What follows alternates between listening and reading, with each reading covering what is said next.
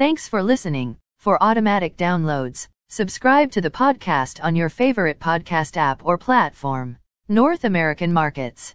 S and P T S X was down on the week by one hundred thirty-eight point three nine points or minus zero point six five percent.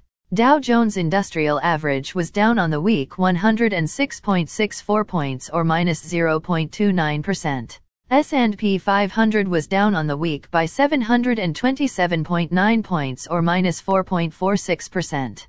NASDAQ was down on the week by eighty-nine point one five points or minus one point eight seven percent.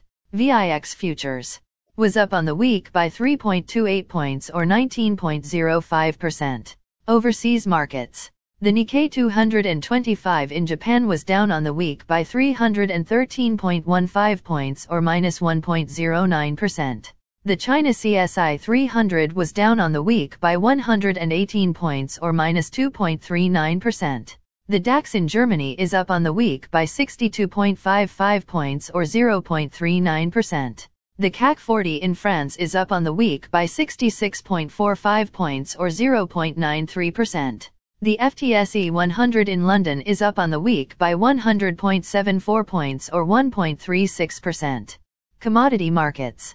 Gold is down on the week by thirty-six dollars and twenty cents or zero percent. Silver is down on the week by ninety-seven cents or minus one point nine eight percent. Crude oil is up on the week by three dollars and thirty-four cents or minus four point one five percent. Copper is down on the week by six cents or four point four three percent.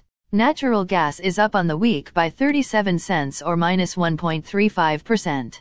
Corn is up on the week by one cent or two point two eight percent. Soybeans are up on the week by two cents and a quarter or five point three percent. Wheat is down on the week by seven cents or minus one point five nine percent.